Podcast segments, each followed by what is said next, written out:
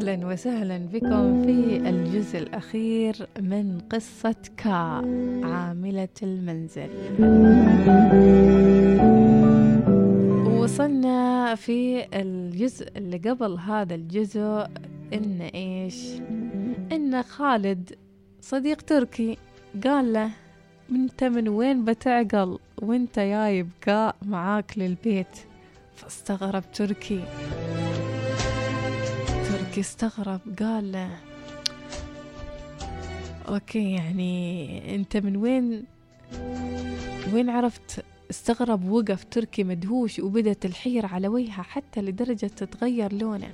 قال له أنت من وين تعرف كا وتوك جاي من أوروبا وإيش عرفك فيها أصلا؟ رد خالد. يقول لك يا تركي أشهر من علم على راس نار وأنت بس اللي ما داري اللي ما داري بهوى دارك واللي ما داري باللي يدور حواليك. في يوم وبتصحى يا تركي. وطبطب علي كذا يعني طبطب بتصحى بتصحى بتصحى.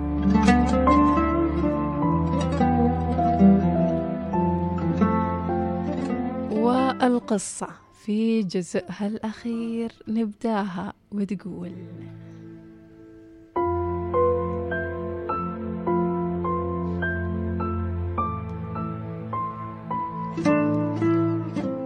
أصر تركي على خالد إنه يحكي له عن اللي عرفه عن كا رد خالد خلينا نروح البيت ونقابلها. طبعا وافق تركي بسرعة وعلى طول راحوا البيت. التقى خالد بالكا كا طبعا مثل ما قلت لكم عاملة المنزل. التقى بكا في بيت تركي وتكلموا هناك بلغة إنجليزية رزينة لمدة ساعة كاملة تقريبا. كانت تعرض له شهادات جامعية. وفجأة ضحك خالد ضحك متواصل متواصل لدقائق وخلى تركي في قمة استغرابة وتعجبه. وهو قال لتركي القصة يا تركي الله يسلمك إنك خريجة هندسة طيران ولما جات تدور وظيفة وظيفة خارج بلدها طبعا اختارت بالخطأ خيار وسوت إنها أقبل بأي وظيفة. اختارت هالخيار أقبل بأي وظيفة. ولما وصلن البيانات للمكتب الخارجي ما حط أي اهتمام للمؤهل الجامعي اللي معاها. وركز بس على قبولها للعمل في أي وظيفة ثانية. ولأن الكل اللي من بلدها يشتغلن في مهنة عاملات منازل عرض طلبها كعاملة منزل. والحظ يابها لعندك يا تركي واشتغلت معاك في حلب البقر. بدل ما تشتغل مهندسة طيران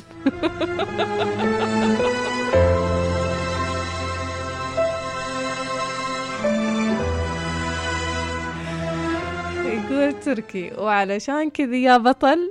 قالت لك بالبداية أنا ما يت أشتغل كل هذا الشغل في مثل هذه الأعمال لكنها قبلت أمام عرض الراتب المرتفع اللي عرضت لها.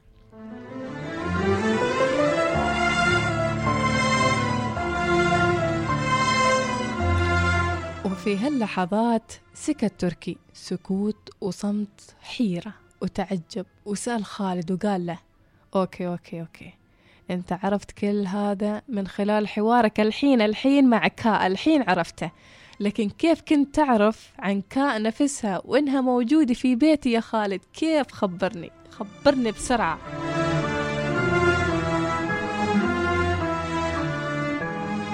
ضحك خالد وقال هذا السر اللي ما بخبرك يا يا تركي.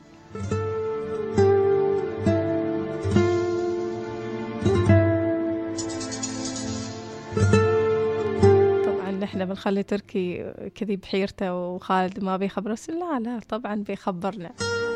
المهم أصر تركي على خالد إنه يخبره هذا السر وكيف عرف إن العاملة كانت موجودة معاه في البيت. ورضى خالد قدام إصرار تركي بمعرفته لتفاصيل الموضوع وقال له كتبت كايا تركي قصتها في أحد الصحف الأجنبية. قصتها كلها من لحظة وصولها معاكم في البيت وكتبت عن أوضاعها في عملها وما بس كذي حتى صورت كل شيء صورت وهي تحلب البقر تسقي النخل تنظف البيت وعرضت فوق كذي شهاداتها الجامعية في تخصصها الحيوي. وطبعا يا تركي كالعادة تعاطف معاها وايدين هناك في الغرب وانتشرت قصتها بصورة كبيرة ومهولة جدا لغرابتها. وتعاطفت معاه وسائل إعلام كثيرة جمعيات حقوق إنسان رقابات عمالية وعاد خذ لك يا تركي. صرخ تركي يقول آه كل هذا يصير وأنا ما عندي خبر.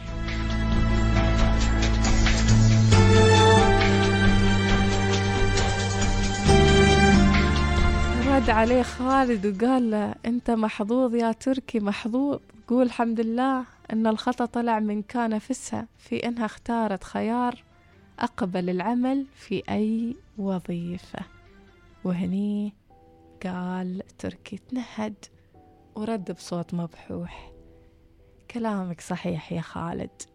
وردد تركي في هاللحظات كلمات حكيمة كانت ترود في يعني تدور في باله في هذيك الفترة. وكان مؤمن فيها بصورة كبيرة وقال لخالد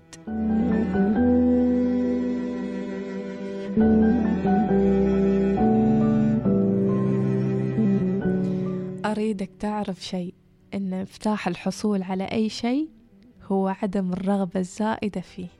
فقط كن مستمتع واترك الباقي على الله. الله. قاطعة خالد يقول له يا حكيم أنت طيب والحين كيف بنسوي معك؟ رد عليه تركي قال له أكيد بنسفرها على طول وإيش بعد؟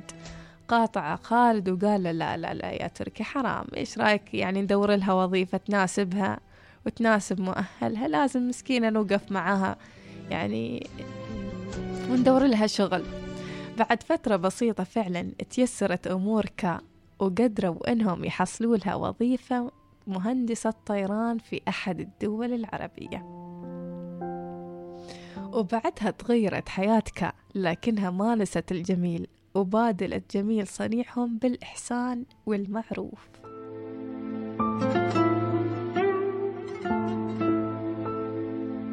هي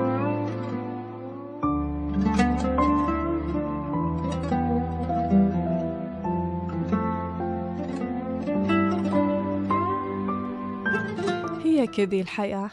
نظن ونحن في قمة غرقنا بأنها نهاية العالم أو بالأحرى نهاية عالمنا الخاص. ما نعرف إن اللي خلانا في هذه الظروف قادر إن اللي. إنه يطلعنا منها. ويرزقنا الخير الوفير وفي أحيان كثيرة ينبت الخير من اللي كنا نشوفه كومة شر ولا شيء غيره. هي كذي الحياة فيها كل الألوان. والإنسان فيها دايما في دائرة امتحان. الله يعطي والله ياخذ وهو خير الرازقين.